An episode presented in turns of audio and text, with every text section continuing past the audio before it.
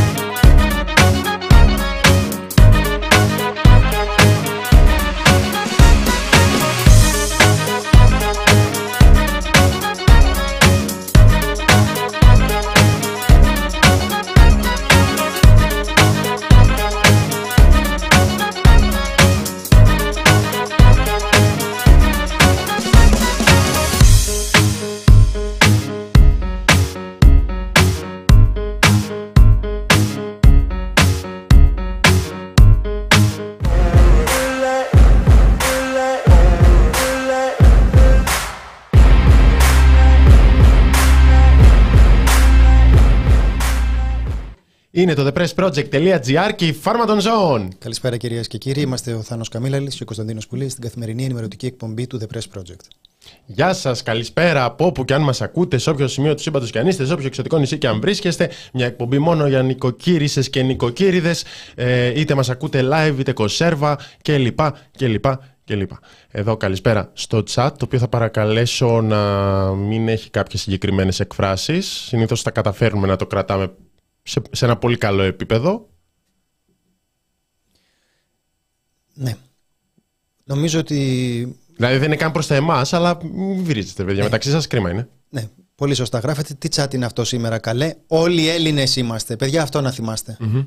Είμαστε όλοι Έλληνες. Και ε, επίσης να θυμάστε ότι δεν βοηθάει καθόλου το όραμα της αυτοβελτίωσης, της εσωτερικής ανάπτυξης και της ε, εσωτερικής νηνεμίας θα σου άρεσε αυτό, είναι δικό μου όρο. Τον, τον ε, εισήγαγα μόλις σήμερα Βεβαίως, στην ε, ψυχολογία αυτοβελτίωση. Να κάθεστε να τσακώνεστε στο ίντερνετ. Είναι πολύ μεγάλο λάθος, παιδιά.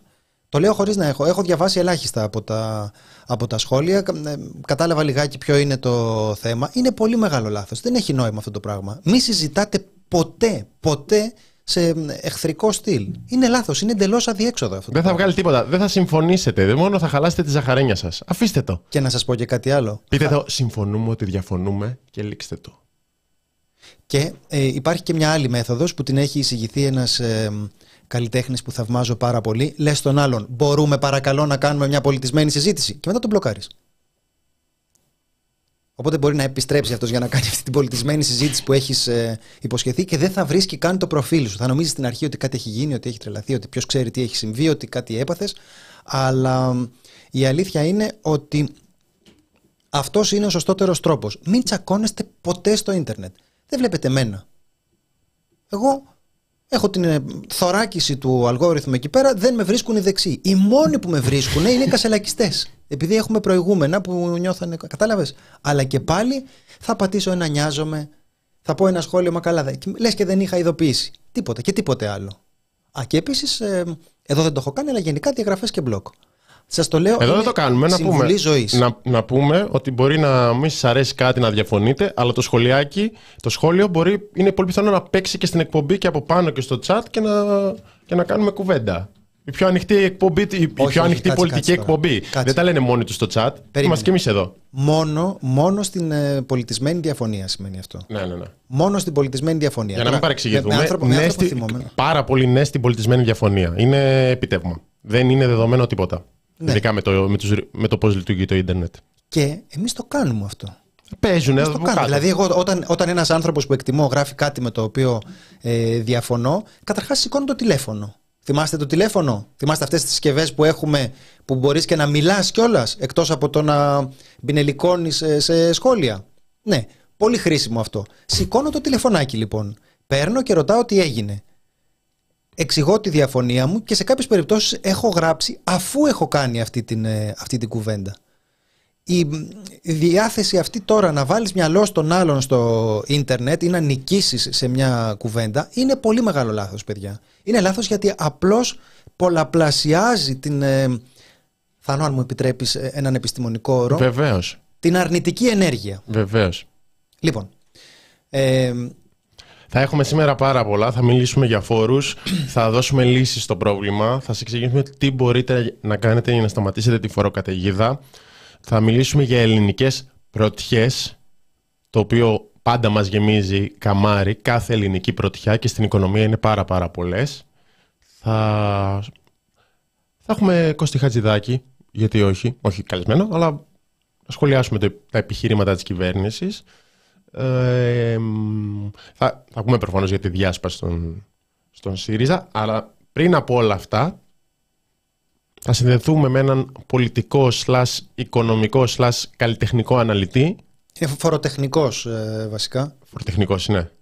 Okay, ναι. είναι ένας άνθρωπος ο οποίος ξέρει πολύ καλά τα, τα, τα λογιστικά τα, τα ζητήματα. Δηλαδή, ε, ε εσω, εσωτερισμός, ε, μυστικισμός, ανατολικές θρησκείες, ε, λογιστικά, Excel, αυτά είναι ένας άνθρωπος που τα, που τα παίζει στα δάχτυλα.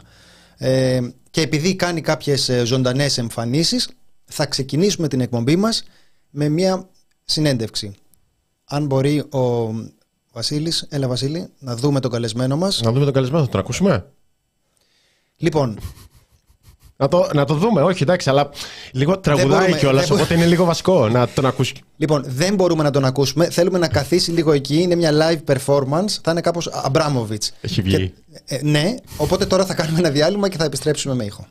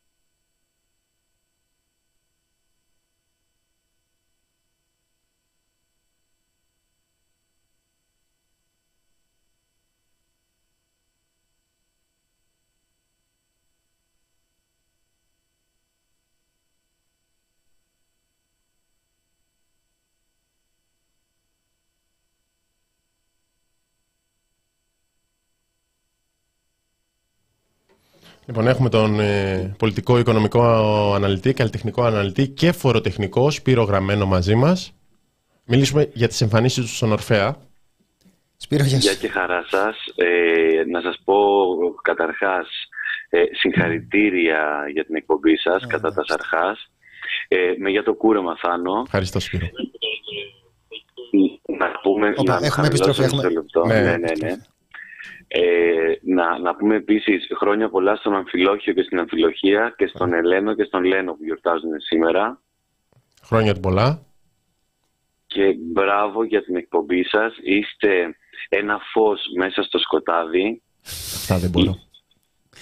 είστε είστε ε, ό,τι πιο όμορφο με το μεσημεριανό μου φαγητό. Κάθε μεσημέρι εδώ στο εξοχικό μου, στη βίλα μου, ε, βάζω και αν έχει τελειώσει η εκπομπή, γιατί κάποιες φορές τρώω πιο αργά, την ξαναβλέπω. Ε, Σπύρο, να μιλήσουμε λίγο για μας. Τι είναι αυτό που... Όχι, εντάξει.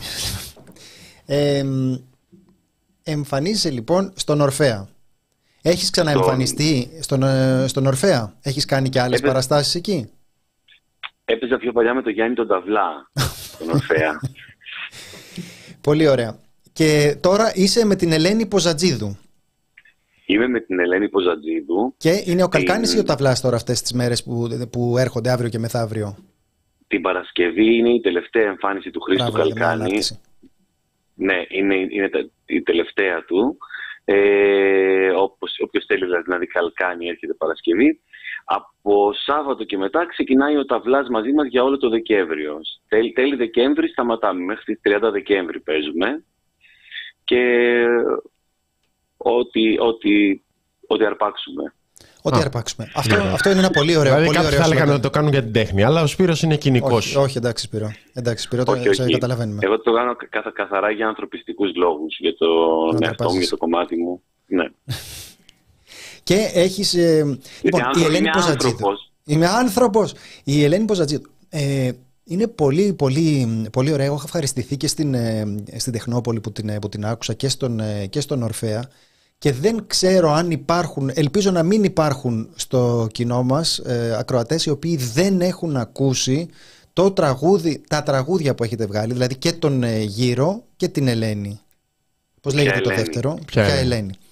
Λοιπόν, ε, είναι πολύ ωραία τραγούδια και τα δύο. Ο Γύρος έχει εξελιχθεί σε ένα διαστημικό σουξέ και νομίζω είναι και αγαπημένο του Αλέξανδρου του Καραμαλίκη που κάνει την επικοινωνία, έτσι δεν είναι; Ναι, ναι, είναι, είναι ο οποίος το μισούσε στην αρχή, το συχαινότανε. Άσχετη, ρε φίλε, άσχετη. Πας να κάνεις επικοινωνία, ναι. ξέρε, τρίψε τα μάτια σου, ρε, ρίξε νερό στα μούτρα σου. Κάνεις και την επικοινωνία. Συγγνώμη τώρα που βρίζω τον Αλέξανδρο, ξέρω ότι είναι πολύ Όχι, σκληρό ίσα, καρύδι. Ίσα, ίσα, ίσα, χαρά μας, χαρά μας. Αλλά τα θέλει κι αυτός.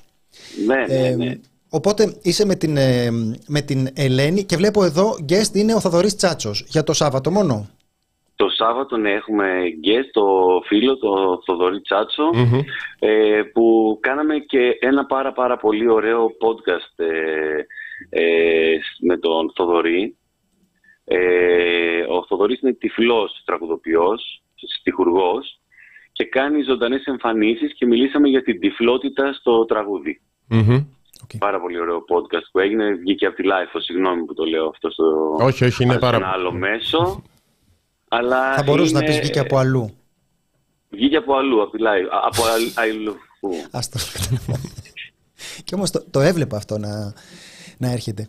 Μάλιστα. Ε, Σπύρο, θα, μ, ε, νομίζω ότι θα μπορούσατε να δώσετε και κάποιες προσκλήσεις ή σας έχει φάει η ψηφουτιά και είστε τόσο σπαγκοραμένοι που δεν μπορείτε ούτε δυο ρήμαδο προσκλήσεις να δώσετε στους ανθρώπους που σας αγαπούν και σας ακολουθούν τόσο καιρό από το The Press Project; Μπορούμε, επειδή αγαπάμε το κοινό του The Press Project, εμείς τους αγαπάμε όλους. Εμείς δεν, Αυτά- έχουμε, δεν αυτά δεν μ' ξεχωρίζουμε αρέσουν, στο ναι. κοινό μας. Στο κοινό μας δεν, ξεχω, το κοινό μας δεν το ξεχωρίζουμε σε αριστερούς και δεξιούς. Λεφτά να πληρώνουν, εισιτήρια να πληρώνουν και τα υπόλοιπα. το, το ειστήριο και όποιος δεν αντέξει φεύγει. Α, μια Δεν χαρά. παίρνει τη μέση. Σωστό. Αυτό, δηλαδή δεν το ξεχωρίζουμε. Εμείς ξεχωρίζεται μόνο του, διαχωρίζεται. Ε, μπορούμε να δώσουμε μία μονή πρόσκληση. Θα τα- Μία μονή πρόσκληση. Α, και σε Ναι, δύο τέλειο. άτομα για να γνωριστούν. Ναι, Τέλειο. δύο μονές προσκλήσεις, αλλά να αναγκαστούν να κάτσουν στο ίδιο τραπέζι. Δεν Σαν- ξέρω αυτό τώρα. Δεν ξέρω αν θα Ραντε- συμφωνήσει το chat. Ραντεβού στα τυφλά. Με Στην- τείχο ανάμεσά τους. Όχι, ρε παιδί. Και μου, στο τι τέλος τύχο. της βραδιάς θα πέφτει ο τείχος κάμπο. Και θα είναι αυτοί που τσακώνονται Πάνω στο στον chat εδώ ένα, πέρα για στον το άλλο. κουκουέ.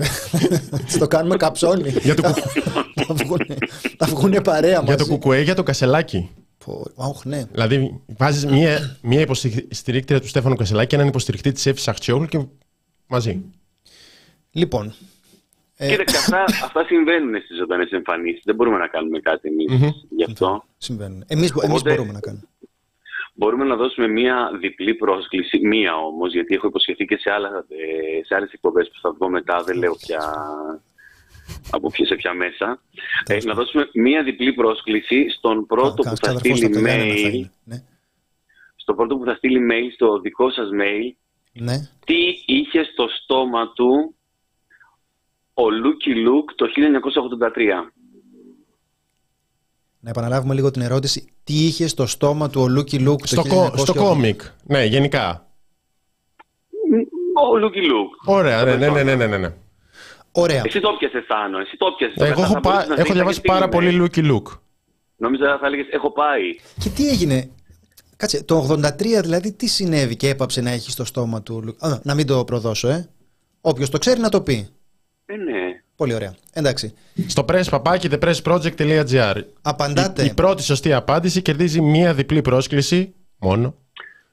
Θα μπορούσαμε να βάλουμε κάτι πιο δύσκολο. Πώς λέγανε την αδερφή της Ντόλη. Έχει αδερφή η του αλόγου. Ντόλη; Αυτό το Ναι. ξέρω. Έχει αδερφή η Ντόλη στο Λούκι Λουκ.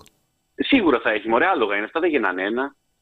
Ρε παιδιά, τι μας γράφετε τώρα στο, στο chat; Λέμε ότι μ, ε, αυτό για να κερδίσετε πρέπει να, ε, να γράψετε στο email μας. Αν συνεχίσετε τις βρισιές στο chat θα αρχίσουμε και εμείς να σας ε, μ, ε, κόβουμε παιδιά. Γιατί δεν, ε, δεν μου αρέσει αυτό που γίνεται. Εγώ νόμιζα ότι βρίζανε και παρακολουθούσα το chat πρι- πριν και Και νόμιζα ότι βρίζανε εσένα. εμένα. Και εγώ έτσι νομίζω Ναι. πάντα, γι' αυτό δεν θέλω να γίνεται τέτοια. Ότι βρίζουν εμένα. Νομίζω ότι βρίζουν εσένα. Βλέπω βρισιές και λέω Ποιος πήραξε το Σπύρο! Πήραξε κανείς το Σπύρο! Όχι, μωρέ, αλλά είμαστε εμείς τα παιδιά των Όχι. ε, χωρισμένων οικογενειών. Ε, εγώ σε άκουγα πάντως, Κωνσταντίνε, αυτά που έλεγες στην Πότε; αρχή, το πόσο πρέπει να, να αγαπιόμαστε στο, στο διαδίκτυο και το πόσο ευγενικοί πρέπει να είμαστε γενικά. Ε, στα social media. Γιατί είναι πολύ, είναι πολύ πιο σωστό και θα βγάλει και κάπου η κουβέντα αν με τον άλλον βρεθείς έξω. Σε ένα τραπέζι, σε ένα πάρκο, έξω από τα κουτίς με την παρέα σου. Στον, κάπου, στον Ορφέα. Στον Ορφέα, π.χ. Στον Ορφέα και συζητήσετε μετά το live όμως. Ναι, μην τσακωθείτε και φύγετε, μην τσακωθούν και φύγουν και τα βροντίξουν, ε, να έχουν κάτσει. Πραγματικά είναι, είναι πολύ περίεργο ότι το κάνουν οι άνθρωποι αυτό. Και δεν ξέρω αν το έκανε κανείς από, από χόμπι ή επειδή πληρωνόταν. Πάει στο διάλογο. Αλλά νομίζω ότι όντως ε, αγριεύουν. Δηλαδή, έχω την εντύπωση ότι εδώ πέρα οι άνθρωποι έχουν, έχουν θυμώσει. Σπύρο, και εσύ κρατάς καλή στάση στο Ιντερνετ, θέλω να σου πω. Εγώ έχω φίλους που του έχω ζητήσει να τους απαγορευτεί η πρόσβαση στα social media. Δεν εισακούομαι, αλλά ε, εσύ κρατάς, ε, κρατάς ε, καλή στάση σε αυτό, που και που καμιά ηρωνία, αμολάς, αλλά δεν, ε, δεν τσακώνεσαι με τον κόσμο. Όχι, όχι. Ευγενικός είμαι. Ευγενικός είμαι. είμαι. Ήμουνα του mute. Δηλαδή, στο Twitter ε, ακολουθώ 10.000 άτομα και πρέπει να έχω γύρω στα 60.000 mute. Έχει προσπαθήσει να μουτάρεις όλο το Twitter. ναι. Τώρα και Πολύ σκόπος.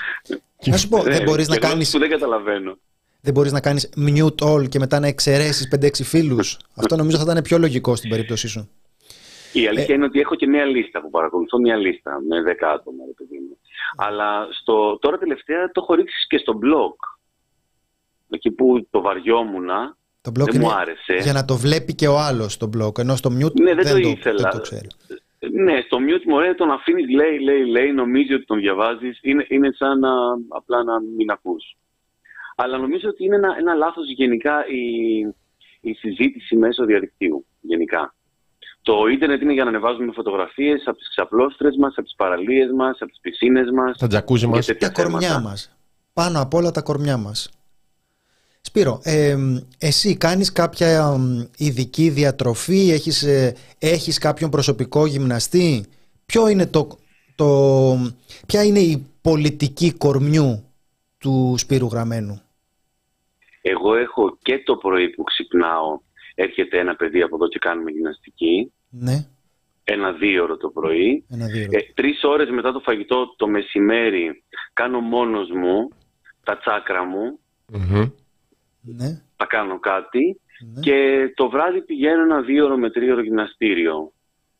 Γυμναστήριο ιδιωτικό δικό μου. 7 ώρες την ημέρα δηλαδή. Ναι.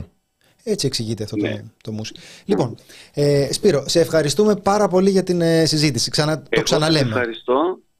Παρασκευή και Σάββατο στην Ορφέα. Ξεκινάμε 9.30 ώρα. Αυστηρά. Μπορεί να αργήσουμε κανένα τεταρτάκι αλλά από τι 8.30-9 παρά πρέπει εσείς να είστε εκεί για να έχετε αγωνία μέχρι να βγούμε. Παρασκευή και Σάββατο. Το Σάββατο καλεσμένος μας ο, ο Θοδωρής Πολύ ωραία.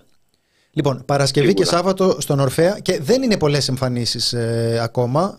Ξαναπες μέχρι πότε θα παίζετε; Είμαστε μέχρι τις 30 Δεκέμβρη. Μέχρι τις 30 Δεκέμβρη. Οπότε είναι. Είναι ένας μήνας. Είναι κάτι παραπάνω από ένας. Ναι, 7-8 ναι, ναι, ναι. ναι.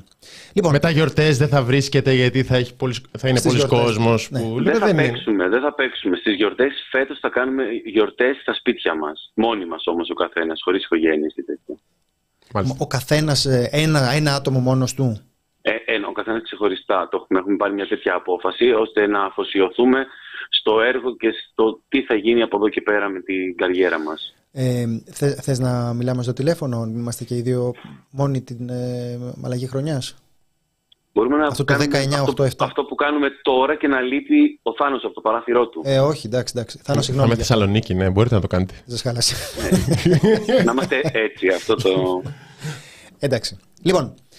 Σας ευχαριστώ πάρα πολύ που μου δώσατε τη δυνατότητα να, να φάω ένα τέταρτο από τους ανθρώπους που περιμένανε τόση ώρα να σας ακούσουν. Να είστε καλά. Ε, όχι, Δάσπυρο. Για μας είσαι το στολίδι του ραδιοφώνου μας. Κάθε Τρίτη βράδυ είναι η, η ιερή τελετουργία της ε, Τρίτης για μένα. Σας ευχαριστούμε πάρα πολύ. Καλό, καλό μεσημέρι να είσαι καλά. Ήταν ο Σπύρος Γραμμένος. Γεια σου. Μέσα σε αποθέωση έφυγε. Λοιπόν. πάμε τώρα να... Να πάτε παιδιά, ε, κρυώνει και ο καιρός, δεν είναι πολύ έξω, μπαίνετε στον Ορφέα, ζεστή ατμόσφαιρα. Λοιπόν, έχουμε, να, να πούμε ότι έχουμε σωστή απάντηση που έχει δοθεί για τον, ε, για τον Ορφέα. Θα σας ε, στείλουμε την... Ε, θα σας στείλουμε ένα email που να λέει ότι συγχαρητήρια, κερδίσατε, είστε ο τυχερός που θα λάβει την προσκληση για τον Ορφέα και θα επικοινωνήσουμε εμείς μετά με τον, ε, με τον Ορφέα για να δούμε πώς θα να συνοηθούμε να έχουν εκεί το, το όνομά σας. Ένα όνομα και θα... Λοιπόν. Λοιπόν, ε, Θάνο, θα ήθελες μήπως να ασχοληθούμε με την επικαιρότητα; Θα ήθελα, ναι. Είναι λίγο μέρος της δουλειάς μου. Α, εντάξει. Γιατί και εγώ που δεν θέλω δηλαδή το κάνω, οπότε τι... Ναι, σου λέει πες αυτό. Πες, πες για φόρους. Πες αυτό το λέω. Ωραία. Λοιπόν, ε, Χθες ήταν μια πολύ μεγάλη κινητοποίηση χιλιάδων ελεύθερων επαγγελματιών απέναντι στο νέο φορολογικό νόμο σχέδιο της κυβέρνησης. έγιναν πολύ μαζικές πορείες ε, από ανθρώπους που θα υποφέρουν με το νέο νομοσχέδιο. Έχουμε, εξηγήσει, έχουμε προσπαθήσει να εξηγήσουμε αναλυτικά τους λόγους και συζητάμε και με ανθρώπους της αγοράς, ε, ε, πρόεδρος επιμελητηρίων, ε, κλπ. Μίλησε χθες στην κοινωνία Αεραπρέσ ο κύριος Γιώργος Καβαθάς, πρόεδρος της ΓΕΣΕΒΕ. Συνεχίζεται η όλη κουβέντα με την κυβέρνηση να κάνει κοινωνικό αυτοματισμό ε, και να τους λέει όλους του φοροφυγάδες. Είχαμε μια φοβερή ανάρτηση του Υπουργού Οικονομίας του κυρίου Χατζηδάκη που έδινε στοιχεία για αυτούς που δηλώνουν λέει ή μικρό εισόδημα ή ζημία ή μηδενικό τα, τα έμπλεκε αυτά Άλλοι δηλώνουν μηδενικό, άλλοι δηλώνουν μικρό, δεν είναι το ίδιο. Ε, και αναρωτιόταν πώς ζουν αυτοί οι άνθρωποι. Το οποίο ναι, είναι φοβερά ηρωνικό να το αναρωτιέται ο Κωστής Χατζηδάκης. Όχι, εντάξει, λογικό είναι. Είναι ο, ο μοναδικός άνθρωπος που έχει κάθε δικαίωμα να αναρωτιέται. Δηλαδή κάθεται εκεί πέρα, δεν έχει δουλέψει ποτέ. Και λέει: ναι. Πώς ζουν όλοι αυτοί, Τι γίνεται; Και είναι ε, ειλικρινής η απορία. Κοιτάζει γύρω του, βλέπει κόσμο ας πούμε, που δουλεύει Ρε παιδιά, πώς το κάνετε αυτό, τι φάση αυτή με, με, την, ε, με τη δουλειά; Λοιπόν, Α, ε... καταθέσεις δεν έχουν αυτοί κανένα εκατομμύριο. Ναι. Βουλευτές δεν είναι από τα γενοφάσκια τους κατευθείαν σε υπουργικά γραφεία. Πώς ζουν αυτοί οι άνθρωποι; Α, μόλις πήραμε 2 ευρώ from Σπύρος Γραμμένος για τη διαφήμιση της παράστασής μου. Τι 2 ευρώ, τι 2 βλέπετε, ευρώ, βλέπετε... έτσι φούτη του διαόλου, τι 2 ευρώ. Που άλλοι μας δίνουν χιλιάδες ευρώ και αρνούμαστε εμείς να πουλήσουμε την ψυχή μας. Με απόλυτη διαφάνεια όλα. το 2 ευρώ. Βλέπετε και τα μεγέθη των ποσών. Με 2 ευρώ να πας να ψηφίσεις κασελάκι που ήρθες εδώ πέρα να μας ε, δώσεις 2 ευρώ για τη διαφήμιση. Λοιπόν, προς ακροατές, να κάνετε και κανένα like. Δεν γίνεται να υπάρχουν χιλιάδες views και μόνο 2-3 εκατοντάδες likes. Άμα πια καλησπέρα Κωνσταντίνε, Θάνο Σπύρο. Καλησπέρα.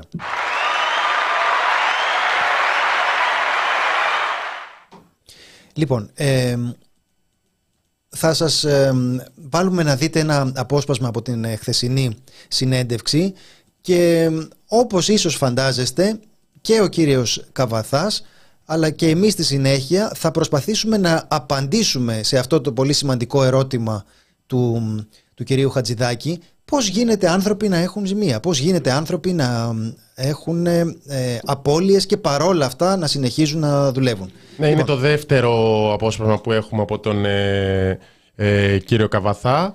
Αν έχουμε πρόβλημα για να το παίξουμε δεν πειράζει, απλώς δεν μπορούμε όχι, όχι, να... δεν έχουμε πρόβλημα. Και είναι η απάντηση στην, ε, είναι στην Γεωργία Κρυεμπάρτη και στην Νεκταρία Ψαράκη. Ε, και το ρωτάει η Νεκταρία, ε, του διαβάζει την ανάρτηση του κυρίου Χατζηδάκη. Για να τον μπριζώσει. Ε, για να τον μπριζώσει, όχι, για να τεθεί και το επιχείρημα της ε, κυβέρνησης, γιατί αυτό είναι το επιχείρημα, πώς ζουν αυτοί οι άνθρωποι. Θα δούμε και κάποια στοιχεία για το πώς ζουν γενικά οι άνθρωποι σε αυτή τη χώρα. Και ο κύριος Καβαδάς δίνει μια απάντηση. Είπε διάφορα. Είπε και για τον, τον παρομοίασε με τον. Ε, όση σχέση έχει ο Φάντης Βαλές. Ο Φάντης με το ρετσινόλαδο. Ο Φάντης με το ε, ρετσινόλαδο. Δεν το είχα ακούσει αυτό. Δεν ξέρεις την έκφραση όση σχέση έχει δει. Ναι, ναι, ναι. Είναι τέσσερα λεπτά το βίντεο. Ε, θα δούμε κάποια από αυτά. Το απόσπασμα που έχουμε. Λοιπόν, πάμε. Κύριε Καβαθά, εφόσον δεν κάθεται ο κύριος Χατζηδάκης στο ίδιο τραπέζι με εσάς, θα τον βάλουμε εμείς να κάτσει. Μας λέει λοιπόν ο κύριος Χατζηδάκης, και περιμένουμε τη δική σας απάντηση, ότι το 54% των ελεύθερων επαγγελματιών δήλωσε πέρυσι ζημίες ή μηδενικό εισόδημα. Το 27% δηλώνει ζημίες ή μηδενικό εισόδημα. Τα συνεχόμενα τε, ε, ε, τελευταία πέντε χρόνια. Και τίθεται, λέει, το αυτόματα το ερώτημα. Πώς αλήθεια ζουν αυτοί οι άνθρωποι; Και μπροστά σε αυτό το φαινόμενο, ο οποιοδήποτε στη θέση μου τι θα έπρεπε να πει, δεν βαριέσαι; Να πληρώνουν απλώς οι μισθωτοί, οι συνταξιούχοι και όσοι επαγγελματίες δηλώνουν τα εισοδήματά τους, με αποτέλεσμα το 4% των ελεύθερων επαγγελματιών να πληρώνει το 50% των φόρων του κλάδου.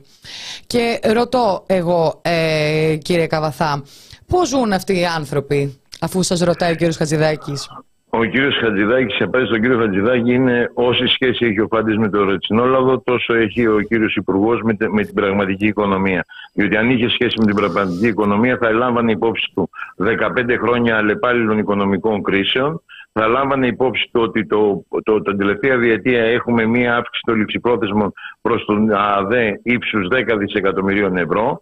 Η, η απάντηση είναι ότι έχουμε το πρώτο εξάμεινο του τρέχοντος έτους 2023 αύξηση των ληψιπρόθεσμων υποχρεώσεων προς τον ΕΦΚΑ 660 εκατομμύρια, δημιουργώντας χρέη επιβιώνουν αυτές οι επιχειρήσεις γιατί πραγματικά είναι ζημιογόνες ή, ή έχουν ελάχιστη κερδοφορία διότι οι ανατιμήσεις πρώτων υλών λειτουργικού κόστους των επιχειρήσεων που έχει να κάνει και με τη μισθοδοσία και την αύξηση ασφαλιστικών εισφορών λόγω των, των, των αυξήσεων που έχει δώσει η ίδια η κυβέρνηση, θα πρέπει να τονίσω ότι έχουν αυξήσει μεσοσταθμικά το κόστος της λειτουργίας των επιχειρήσεων κατά 40%. Και 7 μήνες πριν στις εθνικές εκλογές μιλούσε η Νέα Δημοκρατία για μία αύξηση των φορολογικών συντελεστών, ε, όχι, μείωση φόρων και όχι αύξηση φόρων και έρχεται τώρα να φέρει ένα νομοσχέδιο το οποίο υπερφορολογεί ε, τις μικρές επιχειρήσεις και τους αυτοπασχολούμενους ε, σε με αύξηση Λοιπόν. Αυτά είπε μεταξύ πολλών άλλων. Μπορείτε να δείτε την εκπομπή, μπορείτε να δείτε το σχετικό άρθρο που είναι στις, στις πρώτες ειδήσεις του TPP με την, ε, με την συνέντευξη για τα χρέη και όλες αυτές τις ζημίες ε, μας μιλούσε και ο κύριος Χατζηθεδοσίου, ο πρόεδρος του Επαγγελματικού Επιμελητηρίου, συνέντευξη που είχαμε κάνει μαζί με την Νεκταρία Ψαράκη την προηγούμενη εβδομάδα. Και, και είναι κάτι το οποίο πρέπει να μπαίνει πάντα στην εξίσωση, γιατί μπορεί να θέλουν διάφοροι να πούν ότι έχουμε φύγει από τα μνημόνια και έχουμε επιστρέψει στην κανονικότητα, αλλά δεν είναι ότι σβήστηκαν μονοκοντιλιά ας πούμε, τα χρέη που συσσόρευε ο κόσμος τα προηγούμενα χρόνια. Μακάρι να είχε γίνει αυτό. Κάποτε μιλούσαμε για συσάχθεια. Καλά τώρα. αλλά όλα τα βάρη έρχονται. Να, να το επαναλάβουμε λίγο πιο απλά. Ρωτάει πώς γίνεται οι άνθρωποι αυτοί να, να μην το κλείνουν το μαγαζί παρότι είναι ζημιογόνο. Και χρειάζεται να να βγει σε εκπομπή ο πρόεδρος της ΓΕΣΕΒΕ και να πει χρωστάνε καλέ μου άνθρωπε, χρωστάνε.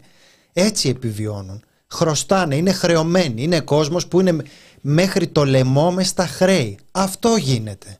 Ο Χατζηδάκης μπορεί να μην, να μην το καταλαβαίνει αυτό, γιατί είναι αυτό που λέμε ο φιλελεκρατικοδίαιτος. Είναι όλοι αυτοί οι άνθρωποι που, που, που, μισούν την, ε, την κρατικοδίαιτη οικονομία και τους, ε, και τους κυφίνες του δημοσίου και όλα αυτά, στην πραγματικότητα δεν έχουν κάνει τίποτε άλλο στη ζωή μας. Είναι το αντίθετο από εμάς. Πώς είμαστε εμείς που είμαστε εδώ πέρα ε, ελεύθερη οικονομία, υπάρχουμε μόνο χάρη στον, ε, μόνο στο βαθμό που το εγχείρημά μας επιβιώνει μέσα σε συνθήκες ελεύθερης αγοράς, μόνο με αυτόν τον τρόπο επιβιώνουμε. Πώς ζουν αυτοί οι άνθρωποι; Και υπερασπιζόμαστε το δημόσιο. Είμαστε το ακριβώς αντάποδο. Είμαστε η, κατοπτρική εικόνα. Δουλεύουν στην ελεύθερη οικονομία; Α, πληρώνονται τα προϊόντα που πουλάνε μόνο. Περίεργα πράγματα. Είπες ότι μεταξύ έχουν ζημίες και το μαγαζί είναι μέσα και όλα αυτά. Σκέφτηκα τη Νέα Δημοκρατία. Δεν ξέρω αν ήμουν ο μόνος. Όχι, άμα τη Νέα Δημοκρατία. Επειδή Ενώ ως κόμμα. Με τα 380 εκατομμύρια χρέη. Πρε φίλε, 380 εκατομμύρια. Αυξάνονται. Φθηνή τόκη. Εντάξει, άλλο τότε. Ναι. Άλλο τότε. Ναι, άλλο ναι, ναι. Εδώ, η κυβέρνηση γιατί δεν το κλείνει το μαγαζί. Ναι. Ε, ήθελα να πω επίσης ότι ισχύει ότι οι ελεύθεροι επαγγελματίες σε πολύ μεγάλο βαθμό ψήφισαν Νέα Δημοκρατία. Ίσως κάποιοι φοβήθηκαν για τις δηλώσεις του Γιώργου Κατρούγκαλου δύο μέρες πριν τις εκλογές που μιλούσε για αύξηση φορών. Ε, ισχύει ότι υπήρχαν πράγματα που ήταν γραμμένα πριν και το σχέδιο Πισαρίδη που λέει για κλείσιμο επιχειρήσεων κλπ. Ε, Προφανώς δεν είναι καλή τακτική, στην ενότητα καλές απόψεις, δεν είναι ωραίο να λες καλά να πάθετε. Και νουδού θέλατε και όλα αυτά τα ταχυδέα. Όλοι μας έχουμε κάνει λάθος επιλογές, σε κάθε περίπτωση, εκλογικά ας πούμε, σχεδόν όλοι, τέλος πάντων. Δεν είναι ωραίο να το τυπάς. Και δεν ήταν όλοι. Και οι πιθανότητες λένε ότι αυτοί οι, οι, πιο, οι πιο αδύναμοι ελεύθεροι επαγγελματίες είναι πιο δύσκολο να ήταν σε αυτούς που ψήφισαν Νέα Δημοκρατία. Σίγουρα κάποιοι ψήφισαν. Δεν μας νοιάζει κιόλας. Μας νοιάζει να μην υποφέρει ο κόσμος. Είναι η κατηγορία των ελεύθερων επαγγελμάτων που στήριξε περισσότερο Νέα Δημοκρατία. Έχει ήταν τρελή διαφορά σε σχέση με το δεύτερο κόμμα. Ναι. Ε, ναι, ρε παιδιά, αλλά εδώ πέρα δεν απονέμουμε βραβεία, ούτε ζητάμε να εκδικηθούμε μέσω της οικονομικής καταστροφής τους ε, ψηφοφόρους με τους οποίους διαφωνούμε. Ναι, είναι μια συζήτηση που συνεχίζεται. Ε, είχε ξεκινήσει και μες στις πλημμύρες, υπήρχαν. Τώρα είναι λίγο περισσότερο τώρα.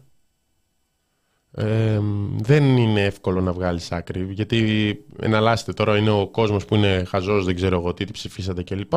Μετά είναι ο πάνσοφος λαός. Δηλαδή, στη Θεσσαλία δεν βγήκε ο αγοραστός π.χ. Λέγανε, «Ε, θα ξαναβγεί ο αγοραστός, θα ξαναβγεί ο αγοραστός, θα βγει. Δεν βγήκε. Έγινε πάνσοφος ο λαός από εκεί που ήταν και η, η χιβρισιά και θα ψήφιζε αγοραστό. Όχι, δεν πάει ακριβώς έτσι. Α, πάντων, καλό είναι να μην εκφράζει χερακακία. Στην ενότητα πάλι καλές απόψεις δεν έχει. Ναι, δεν, δεν μας πάει πολύ μακριά αυτή, αυτή η συζήτηση. Το είχε πει ωραία ο, ο Γιάννης ο Μάγκος την, την εποχή που ε, με τις πλημμύρες Που βρίζαν όλοι το Βόλο. Που βρίζαν όλοι τον, ε, το Βόλο και λέει κάνουμε αυτό που κάνουμε γιατί αυτό πιστεύουμε. Δεν ήταν αυτή η διατύπωση, αλλά, αλλά το, το σκεπτικό ήταν ότι εδώ πέρα δεν πάμε να ανταμείψουμε αυτούς με τους οποίους ε, συμφωνούμε. Κάνουμε αυτό που πιστεύουμε. Και εμείς κάνουμε αυτό που πιστεύουμε. Ναι. Αν έχουμε και λύσεις, γιατί αυτή η εκπομπή έχει λύσεις, έχουμε μια ωραία φωτογραφία με Κυριάκο Μητσοτάκη, control, που έχει, έχει τη λύση. Είσαι ελεύθερος επαγγελματίας, πες όχι σε νέους φόρους. Μαζί σταματάμε τη φοροκαταιγίδα. Hashtag με τον Κυριάκο. Είναι του 2015. Όταν θα περνούσε κάποιο φορολογικό μέτρο ο ΣΥΡΙΖΑ, είναι Οκτώβρης κιόλας 2015, πρώτη εφαρμοστική τρίτου μνημονίου. Το οποίο εντωμεταξύ το έχει ψηφίσει ο Κυριάκο Μητσοτάκη. Βάλε να, ξαναδώ, να ξαναδώ λίγο, να σε διαβάσω το. Όχι, μην το, μην το βλέπουν, δεν χρειάζεται να το βλέπουν. Σκεφτόμουν να του διαβάσω το link. Δεν το κάνει κανεί αυτό. Γιατί. GWO. Ε, θανό, πολύ χρήσιμο. Γκουλού, ναι. ναι. Είναι σύντομο, ναι, ναι, ναι. Έτσι γίνεται. OF, ε, ε, Πώ το κάνουν αυτό με το, με το link. Κανεί δεν διαβάζει link στο ραδιόφωνο. Ίσως γι' αυτό. Μόνο γι' αυτό, ναι. ναι. ναι. λοιπόν, ε, είναι παλιό προφανώς το tweet ε, αντιλαμβάνεστε ότι η διαδικασία αυτή έχει ως εξής. Είσαι στην αντιπολίτευση, υπερασπίζεσαι τον κόσμο, λες στην κυβέρνηση τι είναι αυτά που κάνετε, ντροπή σας. Αναλαμβάνεις την κυβέρνηση, πατάς τον κόσμο κάτω και λες τι να κάνουμε, έτσι είναι η πραγματικότητα. Αν θέλετε να σας λένε ψέματα, πηγαίνετε με την αντιπολίτευση. Πας μετά στην αντιπολίτευση, λες ντροπή σας, τι είναι αυτό που κάνετε. Και ούτω καθεξής. Ναι. Εσαΐ, μέχρι ε, ναυτίας. Εντάξει, εδώ είναι ακόμα πιο. είναι λαϊκίστικο. Γιατί έχει ψηφίσει το τρίτο μνημόνιο, αυτό που πήγα να πω πριν. Δηλαδή, έχεις ψηφίσει τον Αύγουστο, Είχα, είχαμε εκείνον τον παραλογισμό. Συμφω... Φέρτε συμφωνία, φέρτε συμφωνία, φέρτε συμφωνία. Μα καλά, τι, τι, τι φόρους βάζετε; Μνημόνιο. Αυτό ήθελες. Αυτό βάλανε. Πέρα από τα 100, 200, 300, 400 δις που κόστησε η διαπραγμάτευση Βαρουφάκη. Αλλά ναι, έτσι. Από τη μία, μία λες αυτό, μία λες το άλλο. Γενικά είναι μια τομή νομίζω το, αυτό το νομοσχέδιο. Είναι η πρώτη φορά που αυξάνονται οι φόροι ε, επί Νέας Δημοκρατίας, ενώ αυξάνονται, που αυξάνονται οι συντελεστές. Όχι που αυξάνονται τα έσοδα και αυξάνονται οι φόροι, επειδή μένουν ίδια τα ποσοστά, το βλέπουμε στο ΦΠΑ. Έρχεται η δεύτερη μέσω της μη παράτασης της μείωσης σε αλκοολούχα ποτά και μάλλον σε έξι μήνες σε καφέ. Ε, όλο αυτό συνδέεται με το ότι φτάνουμε ξανά στην εποχή με, με το 2% πλεόνασμα. Πάνε τα, τα γεμάτα ταμεία της πανδημίας. Έχουμε κάποια σχόλια, αν μου επιτρέπεις, ε, ε, Θάνο. Ε, ναι, ε, με τον Κυριάκο και με το Πασόκ, καλημέρα, ήλια καλημέρα. Σημαντικό σχόλιο. Ε, ναι, αλλά τώρα έχουμε κλιματική αλλαγή. Η φοροκαταιγίδα είναι φυσικό Έτσι, μπράβο. Αυτό το chat, παιδιά, ζητάμε. Παγκόσμια κρίση. Ακριβώς. Ακριβώς. Τι θες. Τι μου θέλετε τώρα. Τι μου θέλετε, σας ενοχλούν τώρα τα, σας, ενοχλεί, σας ενοχλούν οι φόροι. Ναι, εν τω μεταξύ δεν υπάρχει αυτό. Δεν μπορούν να πούνε καν το τι συμβαίνει σε άλλες χώρες της Ευρώπης. Γιατί η πλατφόρμα για τις καταγγελίες των, ε, των που φοροδιαφεύγουν, αν φοροδιαφεύγουν, γενικά κατήγγειλε κάποιον, μπορεί, μπορεί να, το, να πιαστεί. Εσύ με, εσύ με εκνευρίζεις μερικές φορές. Ε, μπορείς να με καταγγείλεις. Εντάξει, δεν λέω ότι θα το κάνω γι' αυτό, αλλά μπορεί να υπάρξει μια καταγγελία. Ωραία, εντάξει. Του είπα να πάει στην, να δει τη συνέντευξη Κασελάκη. Την είδα. Δεν με νοιάζει. Με νοιάζει που με στεναχώρησε την ώρα εκείνη που το ζήτησα. Μετά, τώρα δεν θέλω εγώ. Τώρα, τώρα που το θυμήθηκες. Εντάξει, έγραψες και σε ένα κείμενο εκεί πέρα, ένα πουμαρό. Και όπως χιλιάδες λέξεις. Ε, πουμαρό. Αυτό το έκανα επίτηδες. Επειδή με εκνευρίζουν αυτοί που λένε αμόλυ με το κείμενο και πάρε 2.500 λέξεις να στρώσεις. να στρώσεις τώρα, πάρε διανοούμενισμό. Ναι. Τέλος πάντων, και ήταν ο, ο κύριος Χατζηδοσίου που λέει: βρείτε μου, πείτε μου μία χώρα του δυτικού κόσμου που υπάρχει αυτή η πλατφόρμα. Μία. Μία. μία. Και η φοροκαταιγίδα για πολλούς σημαίνει φοροελαφρύνση για τους λίγους. Λέει και ο κύριος Καβαθά σε άλλο σημείο: Το όριο, το μέγιστο, μέγιστο είναι τα 50 χιλιάρικα. Μετά δεν αλλάζει κλίμακα. Βγάζει 50, βγάζει 200.000, βγάζει 500.000. ίδια κλίμακα. Flat tax. Τι καλύτερο. Το ίδιο πράγμα είναι. Ε, Μας ρωτάτε αν είναι λογικό το 71% των ελευθερών επαγγελματιών να δηλώνουν κάτω από τον ε, βασικό μισθό. Να σας πω κάτι. Δεν, δεν γίνεται τα μέτρα να θεωρούν ότι είναι όλοι κλέφτες. Δεν γίνεται. Δεν είναι λύση. Δεν είναι λύση. Αυτό είναι παράλογο. Ανάμεσα σε αυτούς υπάρχουν άνθρωποι που το κάνουν. Δεν, δεν γίνεται να. που όντως ε, έχουν ζημία που δεν μπορούν. Που δουλεύουν περιστασιακά.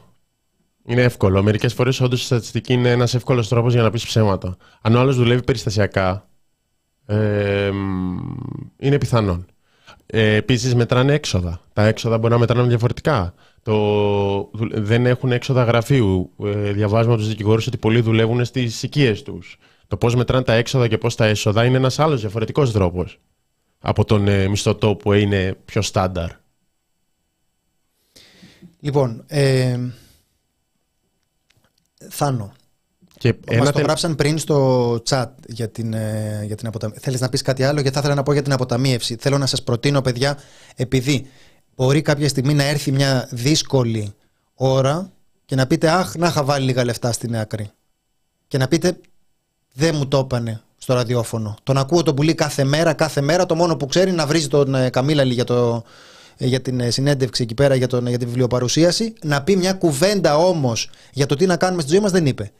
Τώρα έρχομαι να δώσω οδηγίες για τη ζωή σας. Λοιπόν, ακούστε τι θα κάνετε. Πρέπει κάθε μήνα ένα μικρό ποσό. Μα δύο, μα τρία εκατοστάρικα. Θα τα βάλετε στην άκρη. Έτσι, όταν κάποια στιγμή θα προκύψει ένα, ένα έκτακτο έξοδο, Δηλαδή θα θες να πάρεις ρε παιδί μου ένα ταχύπλο, mm-hmm. ας πούμε. Ναι. Εντάξει. Θα θες να πάρεις, θα, θα βγει κάποιο καινούριο gadget, ένα, ένα drone, ας πούμε. Καταλάβατε. Θα θέλετε κάτι.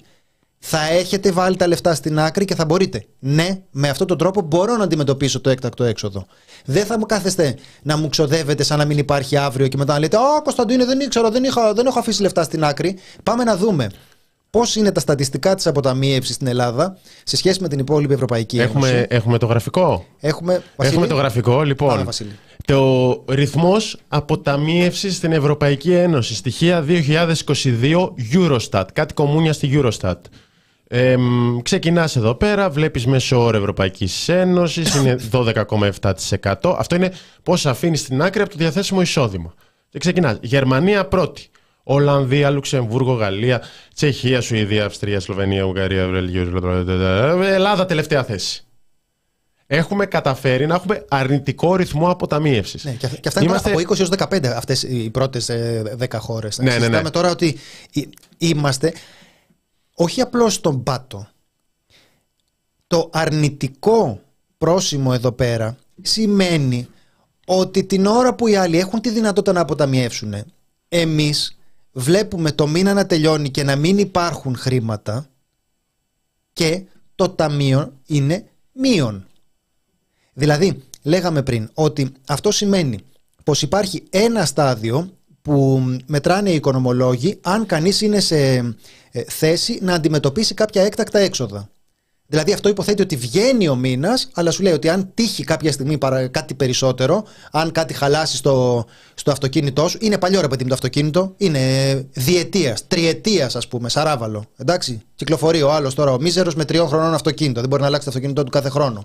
Ε, κάτι θα εμφανίσει αυτό τώρα. Αν το έχεις και εσύ τρία χρόνια το αυτοκίνητο, κάπου θα εμφανίσει μια βλάβη.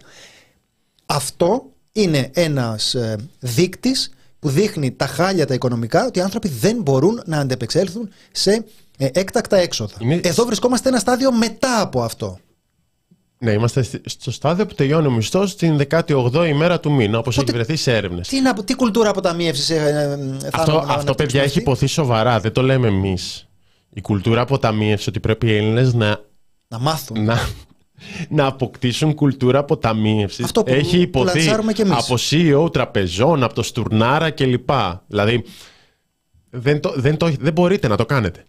Και αν σας φαίνεται, και το γράφημα το βλέπεις, είναι, είναι δύο χώρες που είναι μείον. Στη μία, η μία είναι η Ελλάδα με μείον 4%, μετά είναι η Πολωνία με μείον 0,8%. Και μετά όλες οι υπόλοιπες χώρες στην Ευρώπη εμφανίζονται με στοιχεία της Eurostat του 2022 να μπορούν να βάζουν κάτι στην άκρη το μήνα. Αυτό που τα ακούς και λες, wow. Ναι. Δεν πειράζει. Τώρα που θα δουλεύετε όμως εξαήμερα, εφταήμερα, θα, μπορεί να, θα μπορείτε να βάλετε κάτι στην άκρη και να ευχαριστείτε τον Υπουργό γι' αυτό. Θα σταματάτε τη δουλειά μόνο για να ευχαριστήσετε τον Υπουργό. Ναι. Αυτό είναι το καινούριο τοπίο στην εργασία.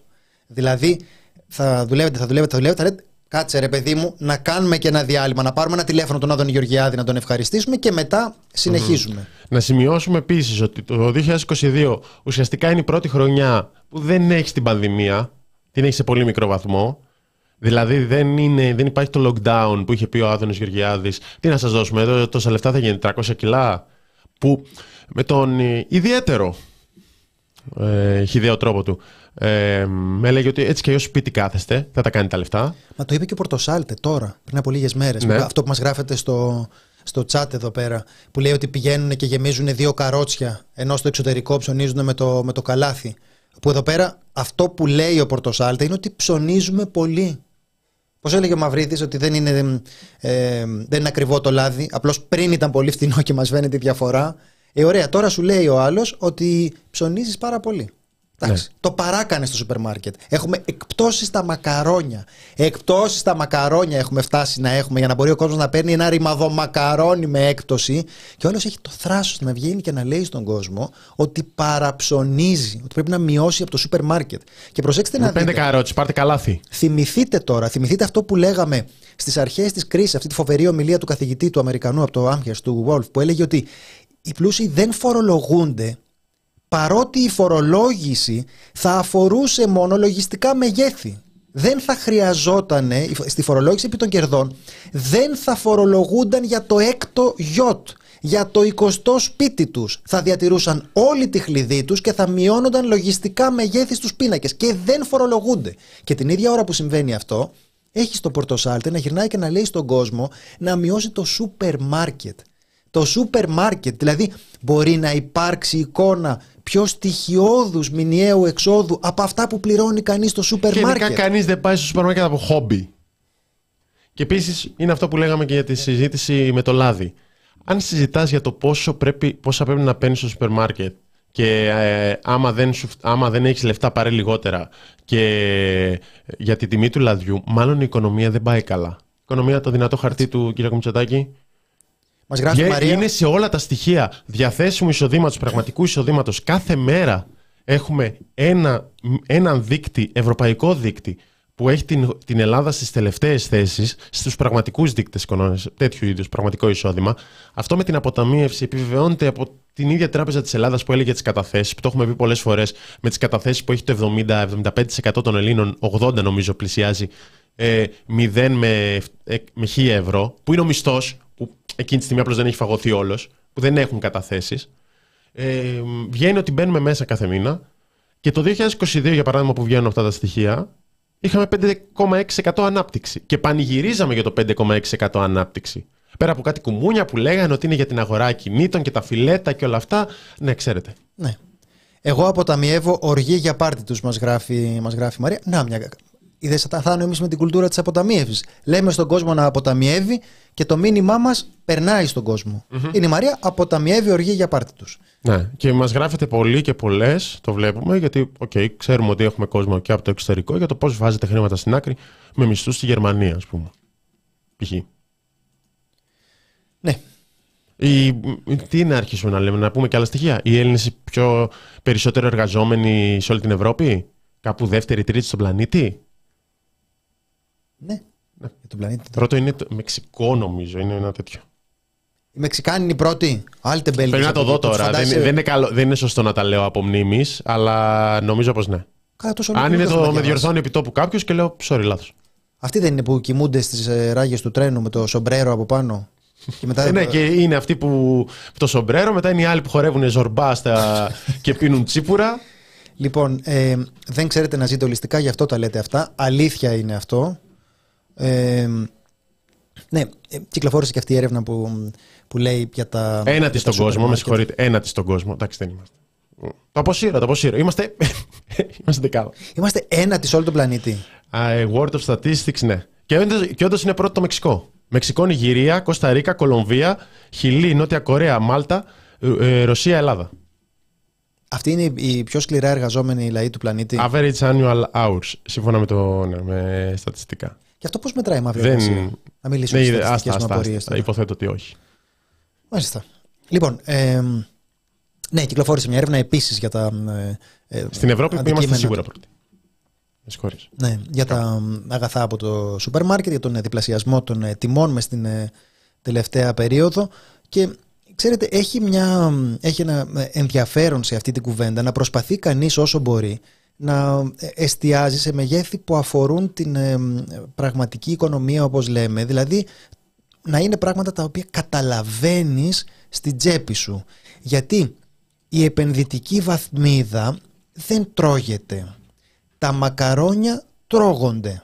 Γι' αυτό χρειάζεται σε μια συζήτηση να μπορεί κανείς να συζητά κινούμενος και στα δύο επίπεδα, να μπορεί να καταλαβαίνει τι λέμε και τι σημασία έχει για την τσέπη των ανθρώπων.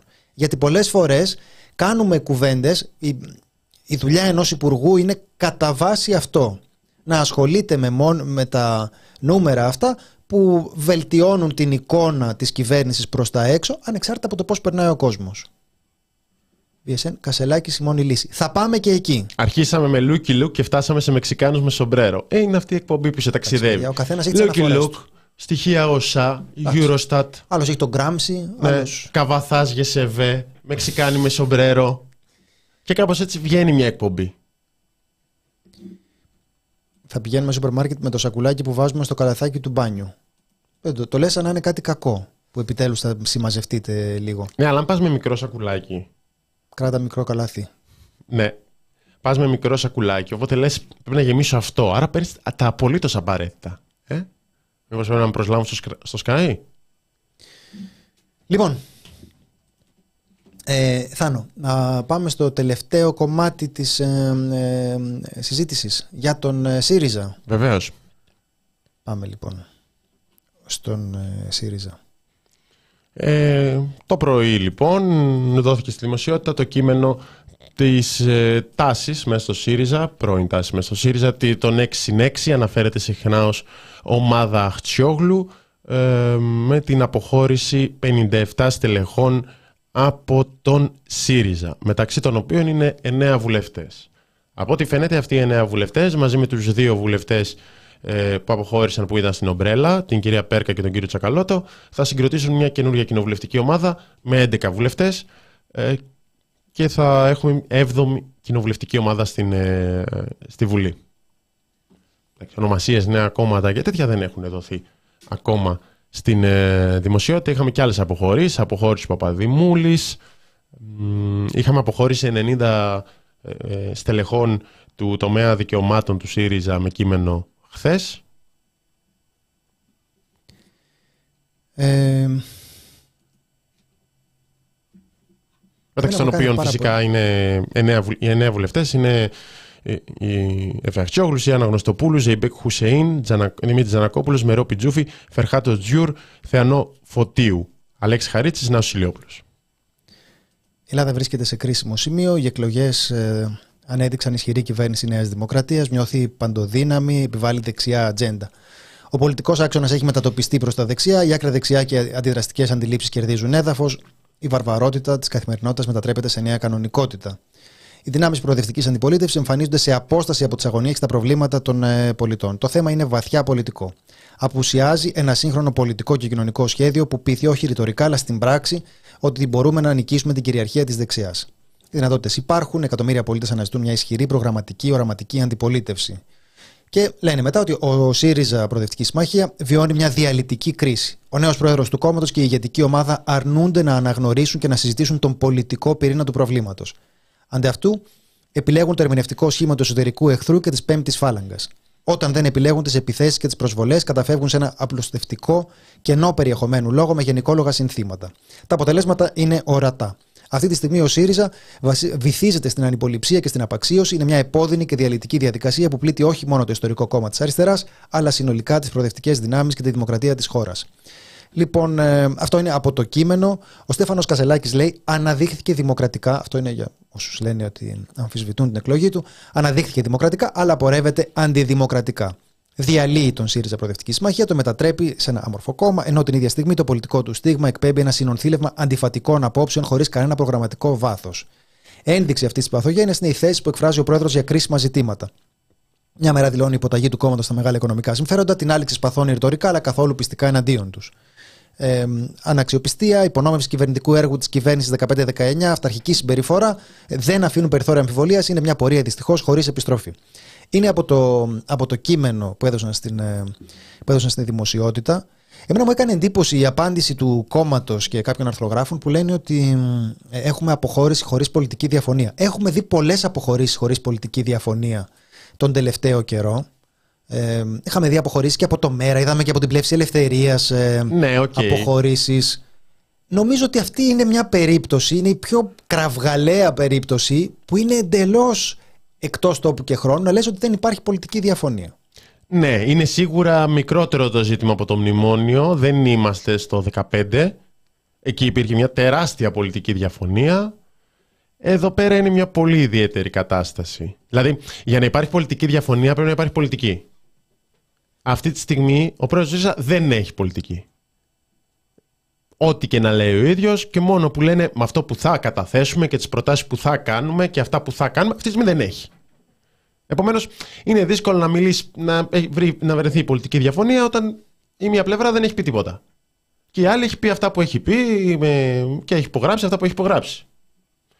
Ε, ναι, η, ο ΣΥΡΙΖΑ λέει ότι είναι δύσκολο να απαντήσει κανείς στην πρώτη διάσπαση στην ιστορία της αριστεράς και του προοδευτικού χώρου που γίνεται εκτός πολιτικών οργάνων, τα οποία ο Κασελάκης δεν θέλει, παρένθεση δική μου, εκτός κομματικών διαδικασιών, τις οποίες ο Κασελάκης δεν θέλει, παρένθεση δικιά μου, χωρίς πολιτικό επίδικο και χωρίς ουσιαστική διαφωνία. Ε, δεν, ε, δεν νομίζω ότι υπήρχε κανένα, κανένα περιθώριο και είναι μάλλον κοινή αντίληψη ότι ο Κασελάκης όντως είναι ένας άνθρωπος ο οποίος δεν μπορεί να αρθρώσει κανένα πολιτικό, κανένα πολιτικό λόγο και, και οι παλινοδίες το μαρτυρούν αυτό, αλλά και η στοιχειώδης και, και η βαθύτατη άγνοια, η ολοκληρωτική ολοσχερής άγνοια των, ε, ε, των θέσεων του ΣΥΡΙΖΑ. Ε, οπότε δεν νομίζω ότι υπήρξε κάποιο ε, περιθώριο ε, συνεννόησης. Και μαζί με όλα αυτά νομίζω ότι ο Κασελάκης είναι ένας άνθρωπος ο οποίος εκπέμπει έναν λόγο πάρα πολύ ε, εμπριστικό. Δεν, δεν έχει σημασία τώρα το σε ποιο βαθμό αυτό οφείλεται στον ε, Πολάκη ή δεν ξέρω εγώ τι. Αυτά είναι υποθέσεις. Αλλά αυτό που ναι. μπορούμε να δούμε είναι ότι έχει κρατήσει μια στάση εμπριστική. Ναι, θα πει κάποιος, ασχολείστε με το. Οι άλλοι φύγανε, πάλι ο Κασελάκης σας κάνει. Ε, ένα μεγάλο μέρος της ευθύνης πέφτει στην ηγεσία. Αυτό είναι δεδομένο. Νομί... Μπορούσε να κάνει κάτι ο πρόεδρος του ΣΥΡΙΖΑ για να σταματήσει αυτή τη διάσπαση; Εγώ θεωρώ ότι μπορούσε. Μπορούσε να έχει εντελώς διαφορετικό τόνο από αυτά τα ξεσπάσματα που είδαμε. Που τη μία έλεγε ενότητα, ο πρώτος είναι πρώτος, ο δεύτερος κλπ. Την άλλη έλεγε νίξε το φως και άμα δεν σας αρέσει φύγετε και μιλούσε όπως μιλούσε στην Κεντρική Επιτροπή. Δηλαδή τουλάχιστον έδωσες πατήματα Ακόμα και αν πεις ότι αυτές ήταν οι προθέσεις τους να φύγουν, ο Κασελάκης με τις τάσει του έδωσε πατήματα. Ε, και σίγουρα περισσότερο βαραίνει την ηγεσία. Είσαι πρόεδρος. Σου φύγανε το 1 τέταρτο. Ε, και σίγουρα επίσης δεν υπήρξε σοβαρή παρέμβαση για να σταματήσει όλη αυτή η τοξικότητα και αυτό το μίσος που εκφράστηκε μέσα στο ΣΥΡΙΖΑ και αυτός ο φανατισμός. Νομίζω, κατά την άποψή μου, ο φανατισμός αυτή τη στιγμή, τον οποίο δεν εκπορεύουν όλοι αυτοί που ψήφισαν Κασελάκη, να το ξαναπούμε αυτό, γιατί υπάρχει αυτό, προσπαθείς να διαστρεβλώσεις κάτι που λέει κάποιος για να φανατίσει το κοινό. Το έχουμε δει αυτό από σχεδόν όλα τα επιφανή στελέχη που στηρίζουν τον νέο πρόεδρο. Οπότε προσεκτικά λέμε ότι δεν λέμε αυτό. ε, και λέμε ότι αυτοί που φύγανε βρίζονταν εδώ και δύο μήνες και πιο νωρίς ως βαρύδια και υπονομευτές. Όταν λοιπόν τα βαρύδια και οι υπονομευτές φεύγουν, δεν γίνεται να λες απο, αποστασία, δεν γίνεται να τους βρίζεις και επειδή φεύγουν, βαρύδια τους έλεγες. Ο ίδιος. Δεν το πω Κασελάκης αυτός, το είπαν όλοι οι άλλοι. Δεν γίνεται να τους βρίζεις επειδή μένουν και είναι βαρύδια και υπονομεύουν, να τους βρίζεις επειδή φεύγουν. Άμα ήταν, στο τελική πάει και ανάποδα. Άμα ήταν υπονομευτές, θα κάθονταν εκεί πέρα και θα περίμεναν να πάρουν το κόμμα. Στην ήττα στις ευρωεκλογές. Και λίγο τα ψέματα τελειώνουν με αυτή την, ε, με αυτή την αποχώρηση και για τις δύο πλευρές. Δηλαδή, ο καθένας στο μαγαζί, ας πούμε, και να δούμε και το τι λόγο θα πει η κάθε πλευρά. Δεν υπάρχουν τώρα δικαιολογίες μου κάνουν πόλεμο μέσα από το κόμμα, με υπονομεύουν. Δεν υπάρχει. Κα... Πέτυχε ο εσωτερικός εχθρός πέτυχε για, όσους, για όλους όσους ενστερνίστηκαν αυτή την άποψη αντί να κάνουν ουσιαστική αυτοκριτική και να πιάσουν και τον Τζίπρα. Ε, φταίει ο Φίλης, ο Τσακαλώτος, η Αχτσιόγλου, δεν ξέρω εγώ τι. Ε, τώρα δεν φταίει κανείς. Τώρα είστε μόνοι σας. Το ίδιο ισχύει και για, τους, και για αυτούς που φύγανε. Δεν υπάρχει ο Κασελάκης, δεν σου πήρε καν ακόμα Κασελάκης. Να δούμε τι λόγο θα προσφέρει η κάθε πλευρά στην αντιπαράθεση με τη Νέα Δημοκρατία. Ε, Θάνο έχει πέσει ένα 2 ευρώ. Μια χαρά. Αν. Ε, εγώ θα, ξο... εγώ θα ξοδεύω, λέει. Τώρα δεν τους λέγαμε να κάνουν αποταμίευση. Τους λες, κάντε αποταμίευση και πάει, παπ, δίνει 2 ευρώ στο The Press Project. Τέλος πάντων. Ελπίζω να έχεις προλάβει να αποταμιεύσεις αυτά, αυτά που λέγαμε, αυτό το μικρό ποσό, τα 200 με 300 ευρώ mm. τον, ε, το μήνα και μετά. Εδώ ο κόσμος ξοδεύει. Γι' αυτό δεν έχετε κουλτούρα αποταμίευσης. Ε, δεν έχουμε. Ναι. Το, το βασικό είναι να έχουμε εμείς. Υπάρχει ένα άλλο ζήτημα το οποίο είναι λίγο ιδιαίτερο με την παράδοση των εδρών. Δηλαδή, υποθέτω ότι αυτό που θα ακουστεί και θα συνεχίσει να ακούγεται είναι το αν αυτοί που έφυγαν οφείλουν να παραδώσουν τις έδρες τους. Αυτό γίνεται σε κάθε κόμμα. Πρόσφατα είχαμε την υπόθεση με την πλεύση ελευθερίας που έφυγε γιος και μητέρα. Ε, Βουλευτές συγγενείς μεταξύ τους φύγαν δύο. Που τους είπε πολύ ευγενικά να μην, να, να προσέξουν να μην αντιμετωπίσουν ποινικές και κοινοβουλευτικές. Ναι, γιατί εκεί είχαν υπογράψει και ένα ιδιωτικό συμφωνητικό. Εντάξει για την έδρα. Γενικά εγώ θεωρώ ε, ότι δεν είναι σωστό πάντα να παραδίδει βουλευτής στην έδρα. Ή τέλος πάντων σχεδόν πάντα.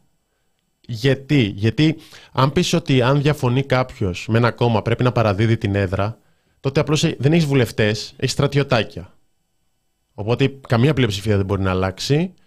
Ε, γι' αυτό δεν προβλέπεται και πουθενά. Δεν υπάρχει κάποιος στο Σύνταγμα που να το προβλέπει αυτό. Δηλαδή, αν πεις ότι 158 έχει Νέα Δημοκρατία και να διαφωνήσει κάποιος με κάποιο μέτρο, αφήγει και παραδώσει την έδρα να έρθει άλλος. Θα έχει πάντα η Νέα Δημοκρατία 158. Δεν αποφασίζουν οι βουλευτές, οι βουλευτές είναι στρατιώτες. Θα μου πεις τώρα αποφασίζουν, αυτό είναι άλλο πρόβλημα. Θάνο, έχουμε, έχουμε ένα σχόλιο. Η Χριστίνα λέει: Μόλις μπήκα, τι έχασα. Ε, αν, αν μπορούμε λιγάκι, ένα σύντομο. Λοιπόν, Χριστίνα, ξεκινήσαμε με συνέντευξη με τον Σπύρο Γραμμένο που παίζει Παρασκευή και Σάββατο στον Ορφέα με την Ελένη Ποζατζίδου και τον ε, Καλκάνι τις Παρασκευές, ταυλά τα Σάββατα. Και αυτό το Σάββατο με Θοδωρή Τσάτσο. Μπράβο. Λοιπόν, αυτά. Ε, τοποθετήθηκε πολύ σύντομα ο Σπύρος Γραμμένος για το ζήτημα των ε, ε, διαδικτυακών ε, καυγάδων. Είναι με τη δική μας την, ε, την πλευρά. Να μην τσακώνεστε. Λοιπόν, στη συνέχεια είπαμε για τους, για τους φόρους, είχαμε αποσπάσματα από την συνέντευξη του κυρίου Καβαθά στην εκπομπή Κοινωνία Ωρα Πρες μίλησε για τους, ε, για τους φόρους. Είπαμε πόσο ο Μητσοτάκης υποσχόταν περισσότερους ε, υποσχόταν λιγότερους φόρους δεν το έκανε. Είχαμε το διάλογο αυτό με το tweet του κυρίου Χατζηδάκη που έλεγε γιατί δεν το κλείνουν το ρημάδι και είχαμε την απάντηση του κυρίου Καβαθά την οποία εξηγούσαμε και εμείς ότι αν αναρωτιέται ο κύριος Χατζηδάκης που δεν έχει δουλέψει ποτέ τι γίνεται και γιατί αυτοί οι άνθρωποι έχουν ζημιογόνες επιχειρήσεις. Η απάντηση είναι ότι χρωστάνε, καλέ μου άνθρωπε. Δεν είναι ότι ντε και καλά τα, τα τρώνε. Και φτάσαμε στο τέλος. Ε, Θάνο.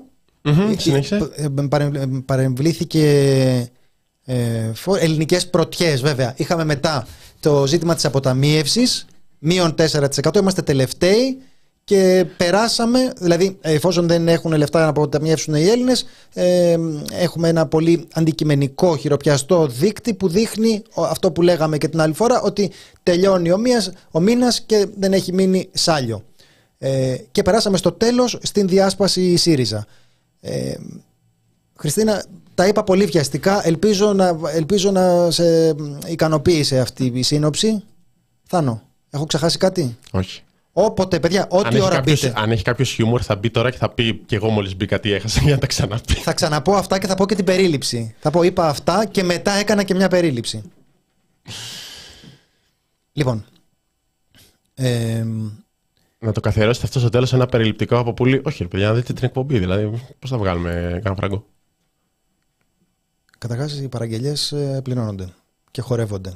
Ενδιαφέρον, θα το δω από την αρχή. Μπράβο, Ρε Κωνσταντίνε. Κερ, κερδίσαμε μια. Τι κερδίσαμε;